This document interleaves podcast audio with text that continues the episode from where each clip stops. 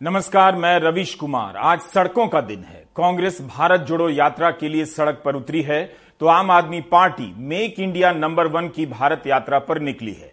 विपक्ष को ना दिखाने और ना देखने वाले क्या इन यात्राओं पर नज़र रख रहे हैं? या इन यात्राओं के ज़रिए विपक्ष खुद को दिखा भी पाएगा?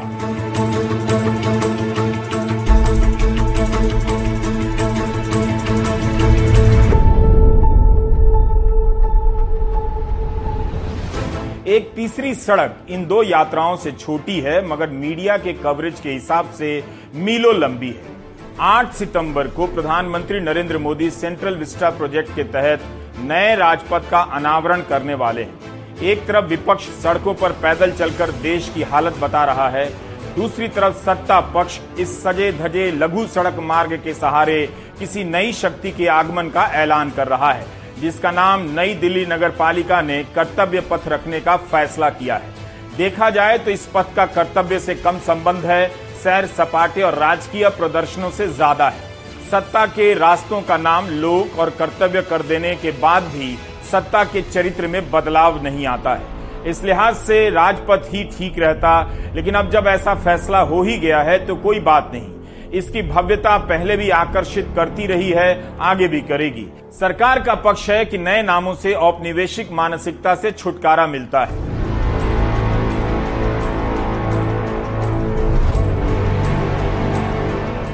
बाकी पथों को निराश होने की ज़रूरत नहीं, जिन पथों से हर दिन भारत के करोड़ों लोग मामूली वेतन पर काम करने जाते हैं, उन पथों का नाम लापरवाही पथ रख देना चाहिए, जो बहुत खराब है। इन खराब सड़कों पर चलने के अलावा जनता के पास कोई चारा नहीं, किसी की गाड़ी टूट रही है तो किसी की टांग। गरीब देश के नागरिक जानते हैं उन्हें हर हाल में अपने कर्तव्य सेंटर यानी दफ्तर पहुँचना है, बल्कि आइडिया आ गया, कर्तव्य पथ के साथ साथ तमाम दफ्तरों का नाम कर्तव्य केंद्र रख देना चाहिए। कर्मचारियों का नाम कर्तव्यवान रख देना चाहिए। कुछ नाम आप भी सोचिए, इस बीच सूचना यह है कि औसत आय के मामले में भारत का स्थान दुनिया में एक है। इसलिए कर्तव्य पथ पर चलते रहिए ताकि औसत आय में भले दो चार आना न जुड़े, जो मिल रहा है मिलता रहे। दिल्ली का राजपथ और अब कर्तव्य पथ तो हमेशा ही सुंदर और सजा धजा दिखता था। खराब सड़कों के अनुभवों को याद कर कर्तव्य पथ का मज़ा मत खराब कीजिए।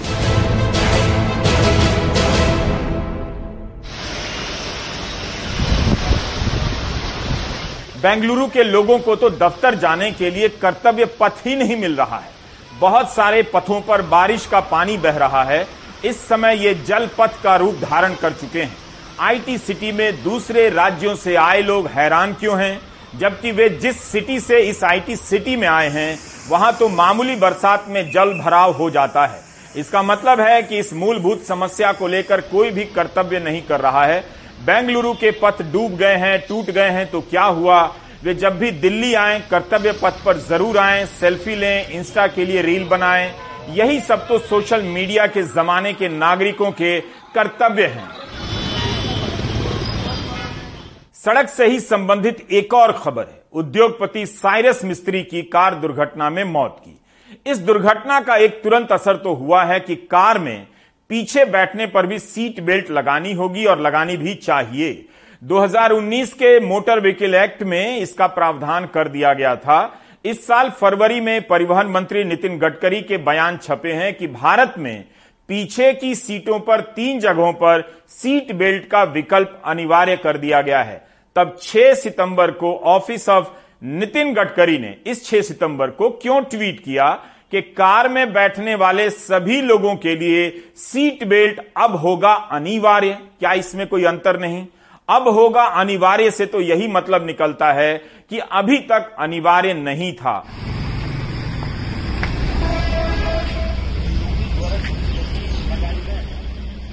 साइरस मिस्त्री की कार दुर्घटना को केवल सीट बेल्ट न लगाने तक सीमित करना ठीक नहीं रहेगा। सड़क के डिज़ाइन पर ज़्यादा ज़ोर दीजिए। सीट बेल्ट के शोर में यह बात दब गई कि भारत में कई सड़कों की डिज़ाइन बहुत खराब है, जिसके कारण दुर्घटनाएँ होती रहती हैं। कार चलाने का अनुशासन होना चाहिए, लेकिन साथ साथ सड़क की डिज़ाइन का भी मूल्यांकन होना चाहिए। मीडिया में यह बात आई है कि जिस जगह पर साइरस की कार दुर्घटनाग्रस्त हुई है, वहाँ पर हाईवे सकरा हो जाता है। चार लेन की जगह दो लेन का हो जाता है, क्योंकि डिवाइडर की डिज़ाइन ठीक नहीं। सेंट्रल रोड रिसर्च इंस्टीट्यूट के मुख्य वैज्ञानिक एस वेलमुरुगन ने समाचार एजेंसी पीटीआई से कहा है कि इस दुर्घटना से तीन बातों पर ध्यान जाना चाहिए। एक की हाईवे की डिज़ाइन में निरंतरता होनी चाहिए। मतलब ऐसा ना हो कि कुछ दूर तक एक डिज़ाइन और उसके आगे कुछ और डिज़ाइन। हाईवे पर जो साइन बोर्ड लगे होते हैं, वो साफ़ तौर पर समझ आने चाहिए। सीट बेल्ट को लेकर जागरूकता होनी चाहिए। यह बात केवल हाईवे के लिए नहीं, आप दिल्ली में ही देखेंगे कि कुछ दूरी तक सड़क कुछ और दिखती है और उसके बाद कुछ और। यही नहीं, मामूली दूरी के बाद स्पीड में भी बहुत अंतर आ जाता है।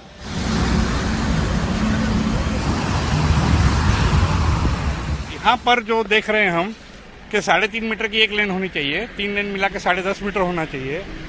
तो यहाँ दस मीटर भी नहीं हो रहा है प्रॉपर और आगे जहाँ एक्सीडेंट हुआ है, वहाँ सेवन मीटर है, सात मीटर ओनली और सात मीटर सडनली होता है तो इसके लिए ड्राइवर घबरा जाता है और दोनों गाड़ी के बीच में छोटी गाड़ी सैंडविच हो जाती है और एक्सीडेंट होता है।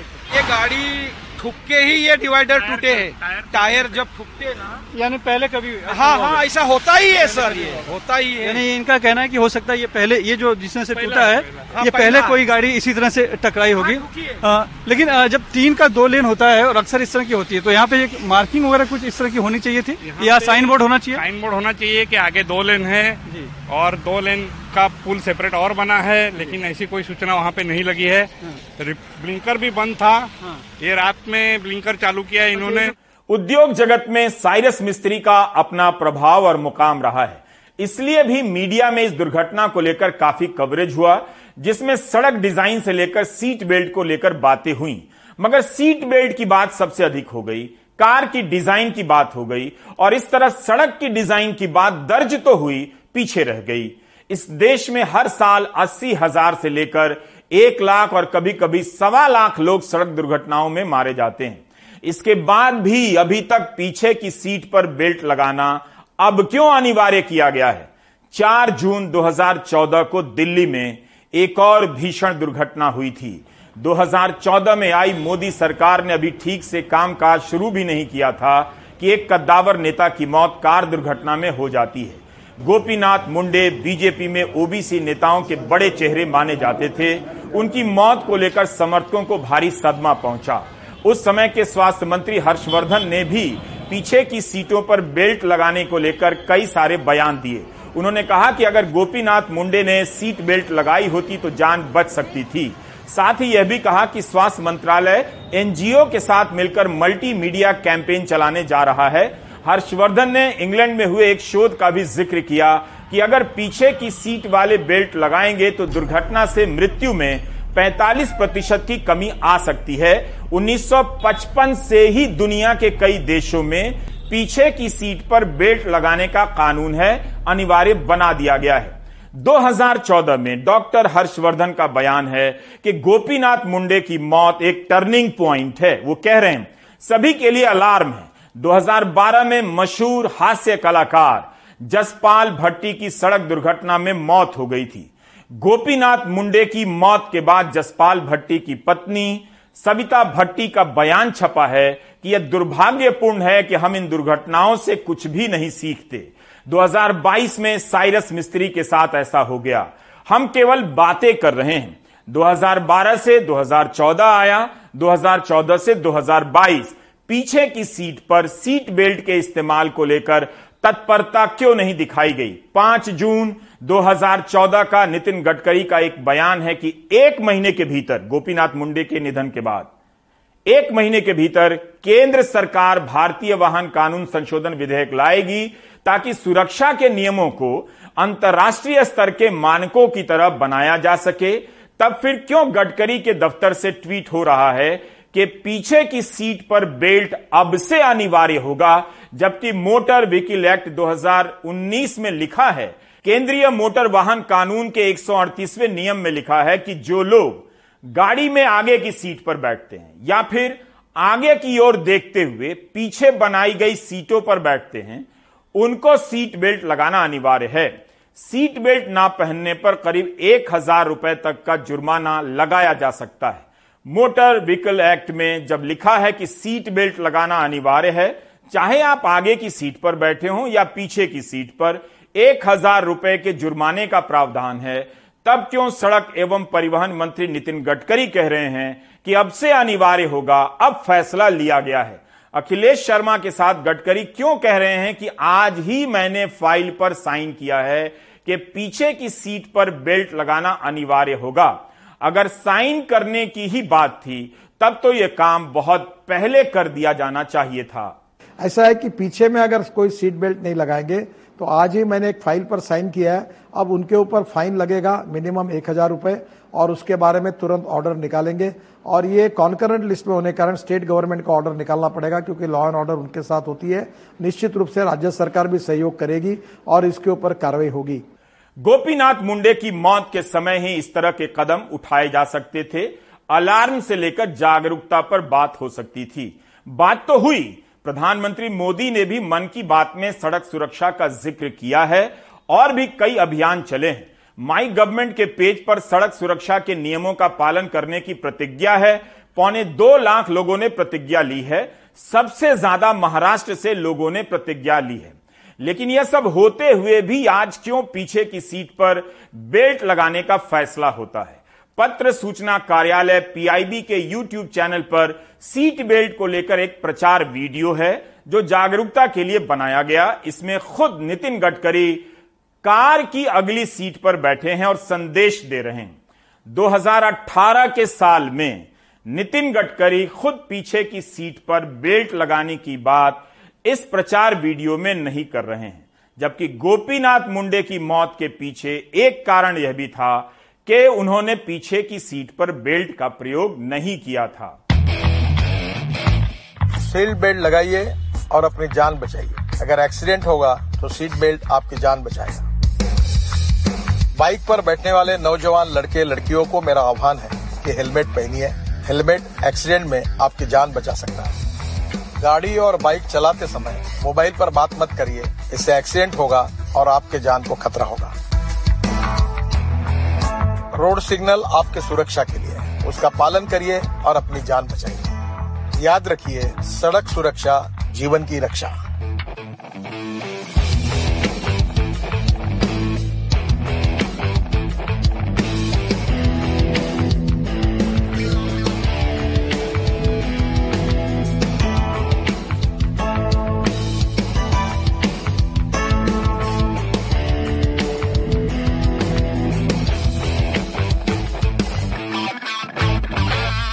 2019 में पीछे की सीट पर बेल्ट अनिवार्य किया जाता है तो इसे सख्ती से लागू करना चाहिए था।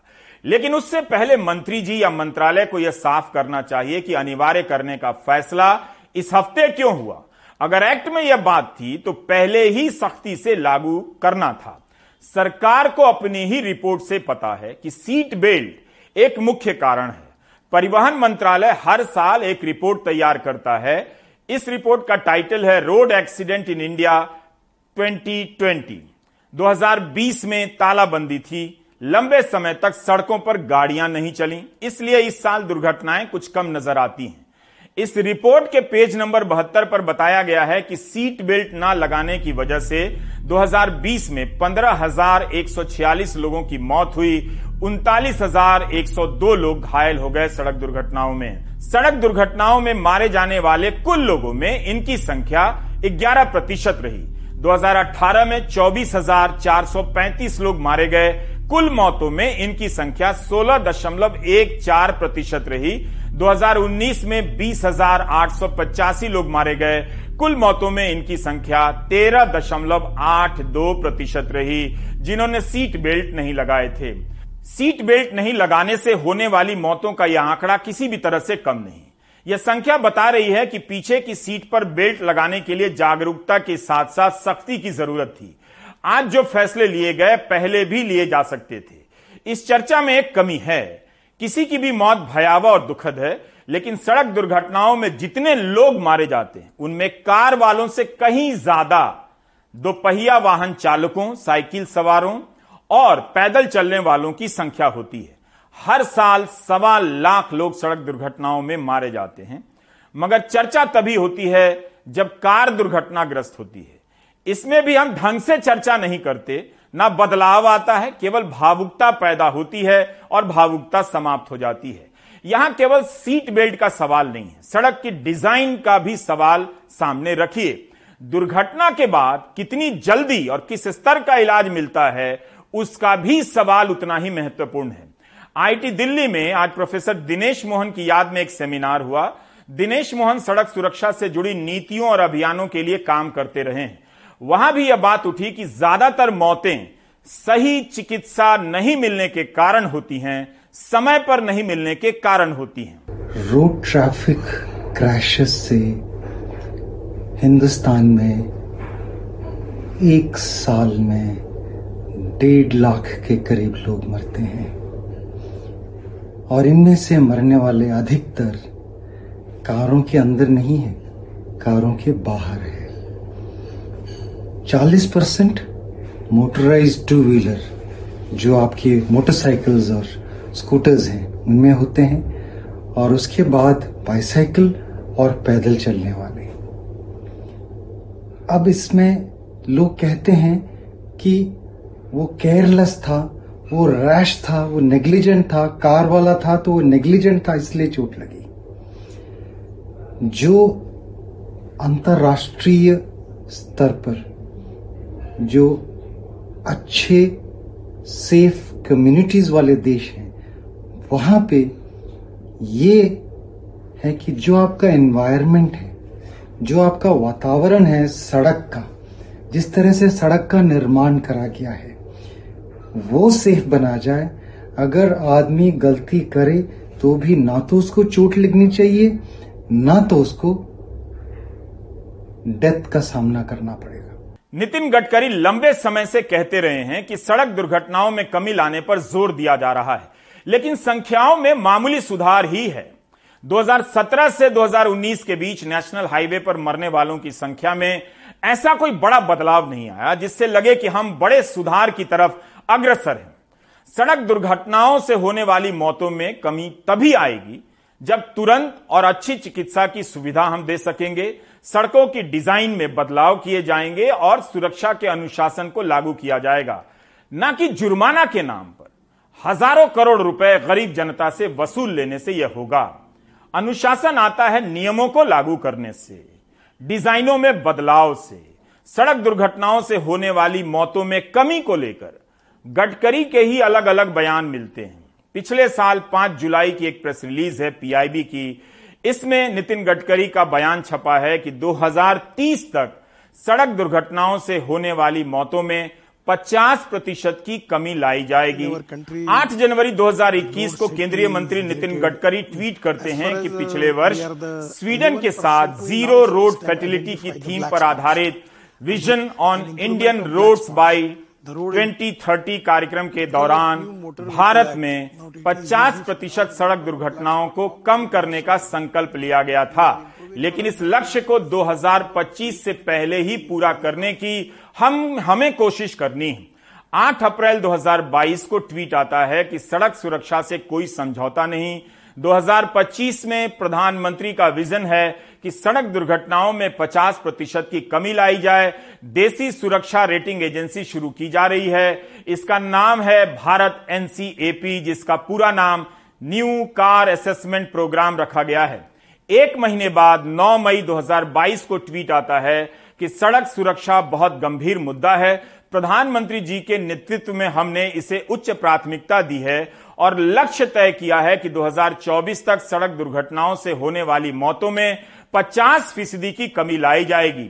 कभी दुर्घटनाओं को कम करने का टारगेट है, कभी दुर्घटनाओं से होने वाली मौतों को कम करने का टारगेट है। कभी साल 2024 है तो कभी 2025 है तो कभी 2030 टाइमलाइन और हेडलाइन से हालात नहीं बदलते हैं। दुर्घटनाओं को कम करने का टारगेट 2030 से 2025 क्यों कर दिया गया? और इसके लिए ऐसा क्या किया गया और क्या किया जा रहा है? मंत्री या मंत्रालय को इन बातों की जानकारी जनता को देनी चाहिए। हर साल औसतन एक लाख से अधिक लोग इस देश में सड़क दुर्घटनाओं में मारे जाते हैं। कभी कभी यह संख्या सवा लाख से भी अधिक हो जाती है। क्या केवल बयान देने भर से यह संख्या आधी हो सकती है? भारत में ऐसी कोई भी नियामक संस्था नहीं है जो सीधे तौर पर सड़क सुरक्षा के मामलों की निगरानी करे। इस देश में हर साल सवा लाख लोग सड़क दुर्घटनाओं में मरते हैं। तो नियामक और अलग से कानून क्यों नहीं होने चाहिए? अगर डिज़ाइन खराब होने के कारण, सड़क में गड्ढा होने के कारण किसी की मौत होती है तो कानूनन इसकी जवाबदेही किसकी होनी चाहिए? उम्मीद है इन बातों पर खुलकर बहस होगी और सीट बेल्ट के अनिवार्य होते ही अगली दुर्घटना तक हम निश्चिंत नहीं रहेंगे। अब बात एक दूसरी सड़क की, कन्याकुमारी से कश्मीर की। कांग्रेस ने आज से भारत जोड़ो पदयात्रा शुरू की है। उमा शंकर सिंह इस यात्रा को कवर कर रहे हैं। ये उनकी रिपोर्ट है। कन्याकुमारी में समंदर का ये किनारा समुद्र की हिलोरों की आवाज़ में कांग्रेस की उम्मीदों की आवाज़ सुनी जा सकती है।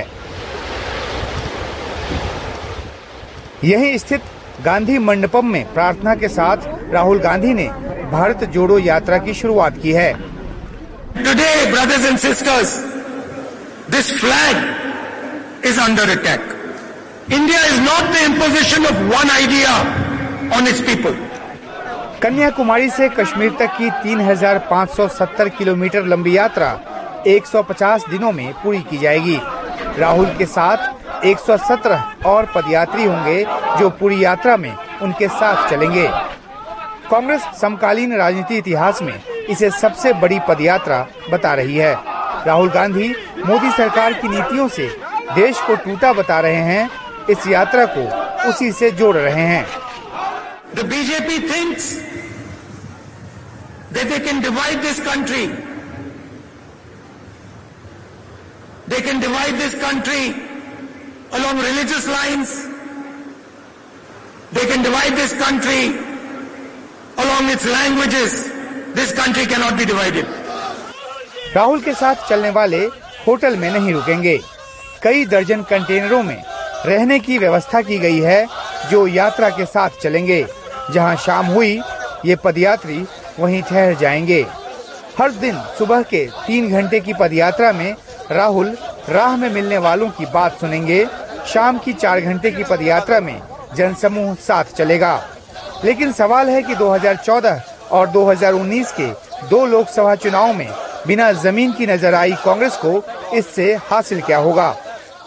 भारत टूट रहा है। तीन कारणों से टूट रहा है। आर्थिक विषमताएँ बढ़ रही हैं, महँगाई, बेरोजगारी जीएसटी ये कंसंट्रेशन ऑफ़ इकोनॉमिक पावर इसकी वजह से आर्थिक विषमताएँ बढ़ रही हैं। सामाजिक ध्रुवीकरण हो रहा जाति के नाम पर, भाषा के नाम पर धर्म के नाम पर।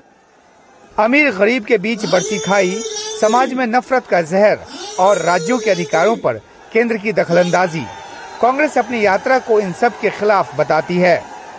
और तमाम मैं सोच नहीं सकते। दो दिन पहले ही बहुत लोग ने आया है यहाँ के रुका है। रुके कहीं ना कहीं इस यात्रा को हिस्सा लेने के लिए कश्मीर से कन्याकुमारी तक आएगा। बीजेपी का आरोप है कि कांग्रेस अपने करप्शन के मामलों को दबाने की खातिर ऐसा कर रही है। कांग्रेस से निकलकर बीजेपी में गए और फिर मुख्यमंत्री बने हेमंत शर्मा बिस्वा दो कदम आगे निकल गए। कांग्रेस की यात्रा में पाकिस्तान का एंगल डाल दिया। कांग्रेस का समय में तो भारत दो टुकड़ा हो ही गया था। अभी भारत जोड़ने के लिए तो कांग्रेस को पाकिस्तान जाना है। वही है, भारत तो डिवाइड हो गया 1947 में। अगर भारत जोड़ो यात्रा करना है तो राहुल गांधी को यह यात्रा पाकिस्तान में करना चाहिए भारत में यात्रा करने से क्या फ़ायदा होगा? भारत तो जुड़ा हुआ है। विश्वास है जन जन में मन की आस है। अब तोड़ ना सके कोई हमें, ये कांग्रेस अंदरूनी उठापटक के दौर से भी गुजर रही है। कई नेताओं को लग रहा है कि वे पार्टी से जुड़ा महसूस नहीं कर रहे हैं। पार्टी उनके पास एक कदम चलकर नहीं आ रही है। आज़ाद जैसे असंतुष्ट पार्टी छोड़ गए हैं। कई अभी भी अंदर रहकर ही वार कर रहे हैं। बीजेपी को मौका मिल गया है, कह रही है पहले कांग्रेस खुद को तो जोड़ ले।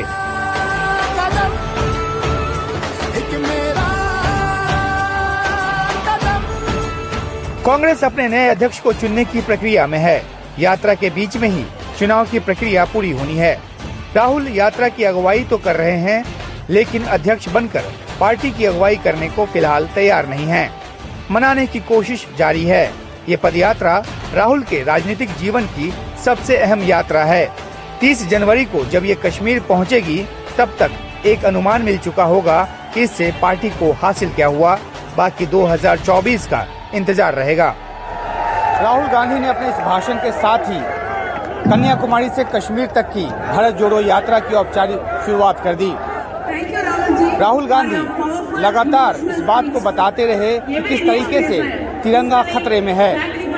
राहुल गांधी को साढ़े तीन हज़ार किलोमीटर पैदल चलना है। यात्रा लंबी है और राह में बहुत सारी चुनौतियाँ। 30 जनवरी को जब कश्मीर में इसकी समाप्ति होगी तब तक एक अनुमान मिल चुका होगा कि कांग्रेस पार्टी को आखिरकार इससे क्या हासिल हुआ और बाकी इंतज़ार 2024 का रहेगा। कन्याकुमारी से उमाशंकर सिंह एनडीटीवी इंडिया। आम आदमी पार्टी ने भी एक पदयात्रा आज ही शुरू कर दी हरियाणा के हिसार से। इसका नाम मेक इंडिया नंबर वन है। दिल्ली के मुख्यमंत्री और पंजाब के मुख्यमंत्री इस यात्रा में शामिल हुए। अरविंद केजरीवाल ने कहा कि दुनिया के कई देश भारत के बाद आज़ाद हुए और भारत से आगे निकल गए हैं। अब उम्मीद केवल एक ही है, इस देश की जनता।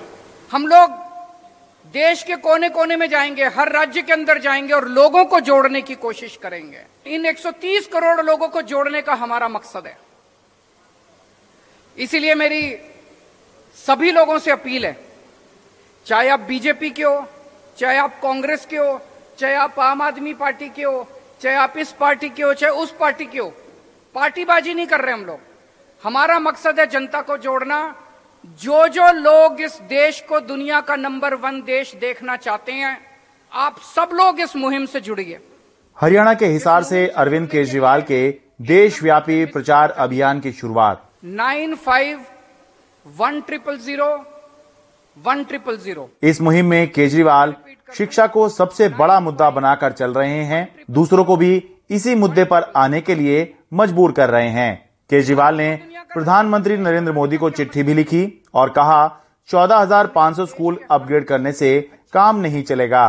प्रधानमंत्री जी ने अभी पाँच सितंबर को ऐलान किया कि 14,500 स्कूलों को केंद्र सरकार पूरे देश में अपग्रेड करेगी।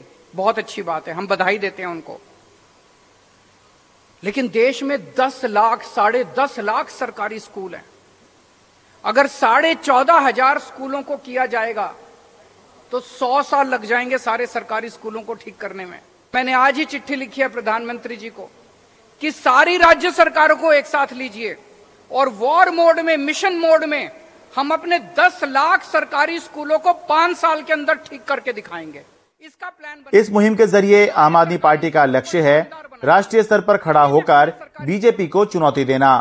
Make India number one campaign के साथ आम आदमी पार्टी हरियाणा में अपनी संभावनाएँ भी तलाश रही है। आम आदमी पार्टी आदमपुर में होने वाले उपचुनाव में भी हिस्सा लेगी। इसीलिए आदमपुर में गुरुवार को न सिर्फ़ एक रोड शो होगा बल्कि अरविंद केजरीवाल की जनसभा भी होगी। हरियाणा में अरविंद केजरीवाल बीजेपी को राष्ट्रीय स्तर पर चुनौती देने की मुहिम शुरू कर रहे थे। तो वहीं दिल्ली में पार्टी के सांसद संजय सिंह ने प्रेस कॉन्फ्रेंस में उपराज्यपाल विनय कुमार सक्सेना का भेजा मान हानि का नोटिस फाड़ दिया। किसी चोर भ्रष्ट व्यक्ति के नोटिस भेजने से मैं रुकने और डरने वाला नहीं हूँ। और ऐसी नोटिस को दस बार फाड़ के मैं फेंकता हूँ। आम आदमी पार्टी ने उपराज्यपाल विनय कुमार सक्सेना पर नोटबंदी के दौरान खादी ग्राम उद्योग आयोग का अध्यक्ष रहते हुए 1400 करोड़ रुपए के घोटाले का आरोप लगाया था। उपराज्यपाल ने आरोप खारिज किए और मान हानि का नोटिस भिजवा दिया। नोटिस हाथ में लेकर इसी में नोटिस फाड़ रहे हैं गाली देते हुए। शर्म तो आएगी नहीं इन लोगों को। लेकिन इनकी मूर्खता कैसे इनको लगता है कि बस यही एक नोटिस आया नोटिस फाड़ तो खत्म हो गया। एक नोटिस फाड़ने से न तो आपकी जवाबदेही खत्म होगी और न ही आप बेगुनाह हो सकते हैं। कुल मिलाकर आम आदमी पार्टी का बीजेपी के साथ संघर्ष दिल्ली स्तर पर तो चल ही रहा है। पार्टी राष्ट्रीय स्तर पर इसको लाना चाहती है। हिसार से शरद शर्मा, एनडीटीवी इंडिया। आप भी पदयात्रा शुरू कर दीजिए। बेंगलुरु के लोग इन दिनों जल यात्रा कर रहे हैं। घर से निकलते हैं सड़क मार्ग से दफ्तर जाने के लिए, लेकिन जल मार्ग से उनका सामना हो जाता है। बेंगलुरु के कई इलाकों में बिजली तक बहाल नहीं हो पाई है। मध्य प्रदेश में पोषण आहार योजना के तहत लाभार्थियों के टेक होम राशन में कथित घोटाले के मामले ने सियासी रंग ले लिया है। इसे लेकर कांग्रेस ने राज्य के सभी संभागों में प्रेस कॉन्फ्रेंस की। मुख्यमंत्री शिवराज सिंह चौहान के इस्तीफे की मांग की। मध्य प्रदेश सरकार का कहना है कि यह सिर्फ़ ड्राफ्ट रिपोर्ट है। वक्त आने पर महिला बाल विकास विभाग इसका जवाब दे देगा। अगली खबर मध्य प्रदेश से। कागज़ी ट्रक की कहानी है, जो कागज़ पर चलता है। कागज़ पर करोड़ों रुपए का टनों अनाज ढोता है। एनडीटीवी को मध्य प्रदेश के अकाउंटेंट जनरल की 36 पन्नों की वो गोपनीय रिपोर्ट मिली है जिसमें उन्होंने पोषण आहार योजना में बड़े पैमाने पर धांधली की बात कही है। पोषण आहार को लेकर मध्य प्रदेश की सियासत में उबाल आया हुआ है। ये अपने आप में भ्रष्टाचार का नया तरीका है। विपक्ष का कहना है, वो कुपोषित बच्चों के साथ मुख्यमंत्री से राशन और इस्तीफा मांगेंगे, वहीं सरकार का कहना है, कुछ गलत नहीं हुआ। 2018 में बीजेपी ने सात पोषण आहार संयंत्रों का निर्माण किया, उन्हें महिला स्व समूहों को चलाने के लिए सौंपा, जिसे कांग्रेस ने एमपी एग्रो को दे दिया। ये उनकी महिला विरोधी तथा ठेकेदारों को समर्थन करने की नीति थी। सरकार ने यह भी कहा कि 33 ट्रकों के नंबर में लिपिकीय त्रुटि थी। खराब गुणवत्ता पर उन्होंने 35 करोड़ का पेमेंट रोका। सरकार उस वक्त कांग्रेस की थी। एक्शन हर हालत में हर ज़िले में कुपोषित बच्चों को साथ में लेके शिवराज सिंह जी से राशन मांगा जाएगा नहीं तो इस्तीफा मांगा जाएगा। एजी ने केवल फाइंडिंग दी है ट्रांसपोर्टेशन में बहुत गड़बड़ियाँ हुई हैं और गलत नंबर गलत गाड़ियाँ लिख दी गई। मैंने नहीं कहा सर ये ऑडिटर यस यस यस तो उसके उसके बाद उसने क्या किया कि इसका इन्वेस्टिगेशन करिए। और एक दिन में आपने ये बोला कि हम संडे से दिखा रहे हैं आज क्यों बोला? क्योंकि उसी के बाद ये देखा गया ना क्या हुआ तो ये एक प्लांट की बात कर रहा हूँ बाड़ी की। उसमें सत्रह गाड़ियों का ट्रांसपोर्टेशन हुआ इस समय पर।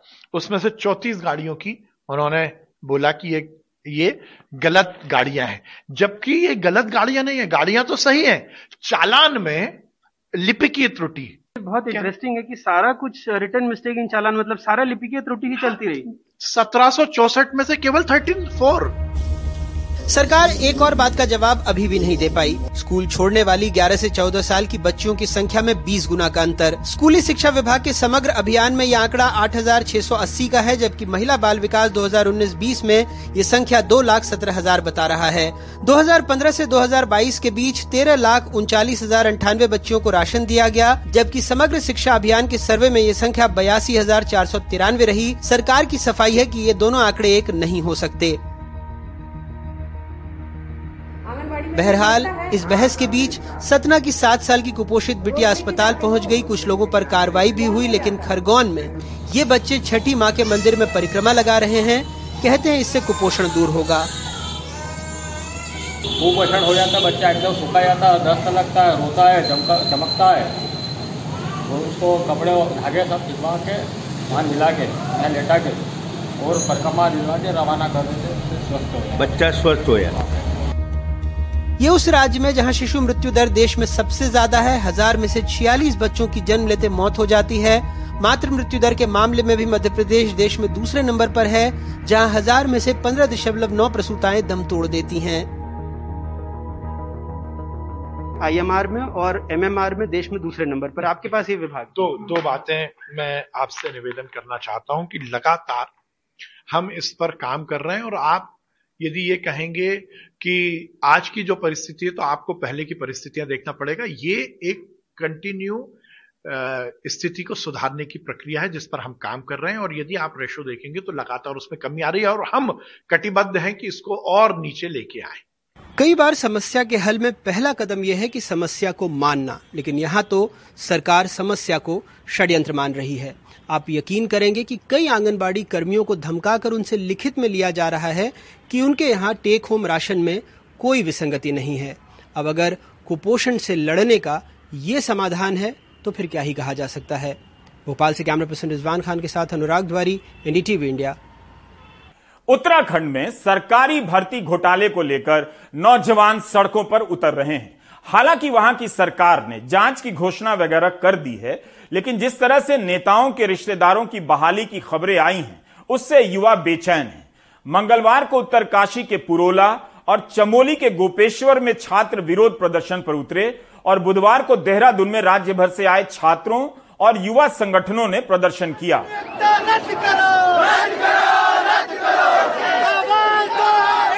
परेड ग्राउंड से छात्रों का जुलूस, मुख्यमंत्री को ज्ञापन देने के लिए सचिवालय तक जा रहा था, लेकिन पुलिस ने उससे पहले ही उन्हें रोक दिया। वैसे मुख्यमंत्री को अब ज्ञापन की क्या ज़रूरत होगी? जो हुआ है सबको दिखाई दे ही रहा है। बहती गंगा में हाथ धोने के लिए अब विपक्षी राजनीतिक दल भी इन प्रदर्शनों का हिस्सा बन रहे हैं। प्रदर्शन का यह सिलसिला पूरे राज्य में फैलता जा रहा है।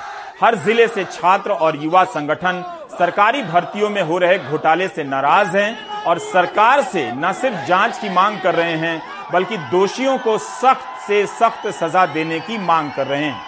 आप दर्शक कुछ भी मांग नहीं कर रहे, इसलिए आप ब्रेक ले लीजिए।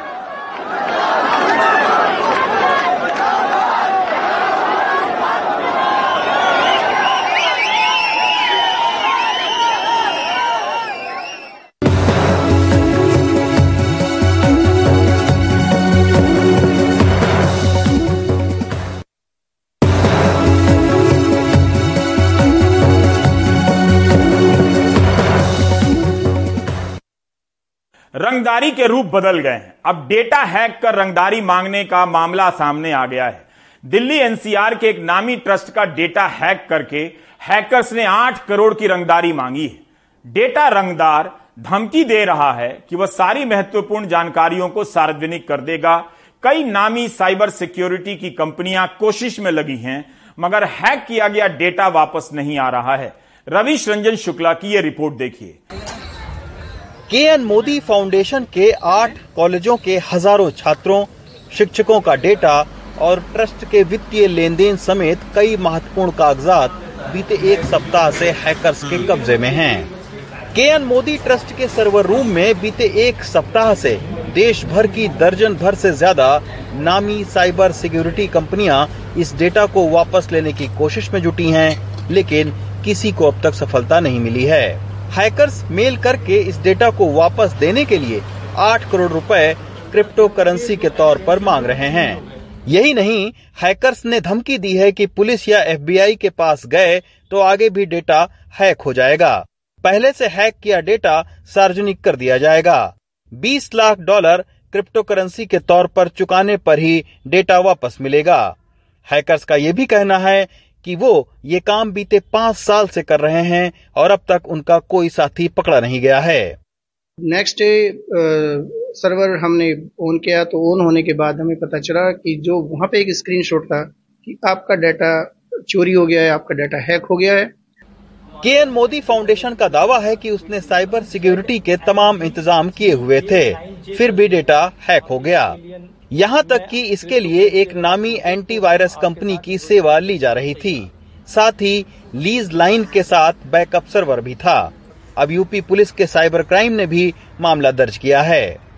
यहाँ तक कि हमारे सर्वर पे आठ साल से हम ओरिजिनल क्विक हील का सिक्योराइट का ओरिजिनल पेड यूज़ कर रहे थे एंटीवायरस। हमने उनकी टीम को भी कांटेक्ट करा। उन्होंने हमारे सर्वर को इसको एक्सेस करा। सात दिनों तक उनकी टीम लगी रही। बट उसके बाद भी उनके थ्रू जो अभी हमें ईमेल प्राप्त हुआ है तो उन्होंने भी अपनी असमर्थता जताई है। उन्होंने जो एक सूचना दी कि उनके सात आठ कॉलेजेस का कुछ डेटा जो है वो हैक हुआ है और हैकर्स ने ईमेल के माध्यम से उनसे उस डेटा के बदले में पैसा मांगा है। तो इस संबंध में तत्काल जानकारी मिलते ही मुकदमा इसे पंजीकृत कर लिया गया था। लॉकबिट ब्लैक नाम के इस रैंसमवेयर के ज़रिए हैकर्स अब तक दुनिया भर में कई कंपनियों को लाखों की चपत लगा चुके हैं। जानकारों के मुताबिक लॉकबिट ब्लैक नाम के रैंसमवेयर का इस्तेमाल करने वाले साइबर ठगों को पकड़ने की कोशिश पूरी दुनिया भर में हो रही है। लेकिन तब तक आप ये ज़रूर कर सकते हैं कि अपने संवेदनशील डेटा को अलग अलग सर्वर में रखिए स्ट्रांग पासवर्ड बनाइए, हो सके तो बायोमेट्रिक्स का इस्तेमाल करें और साइबर सिक्योरिटी सोल्यूशन को वक्त वक्त पर अपडेट करते रहें। गाजियाबाद से रविश शुक्ला एनडीटीवी इंडिया। आप देख रहे थे प्राइम टाइम नमस्कार।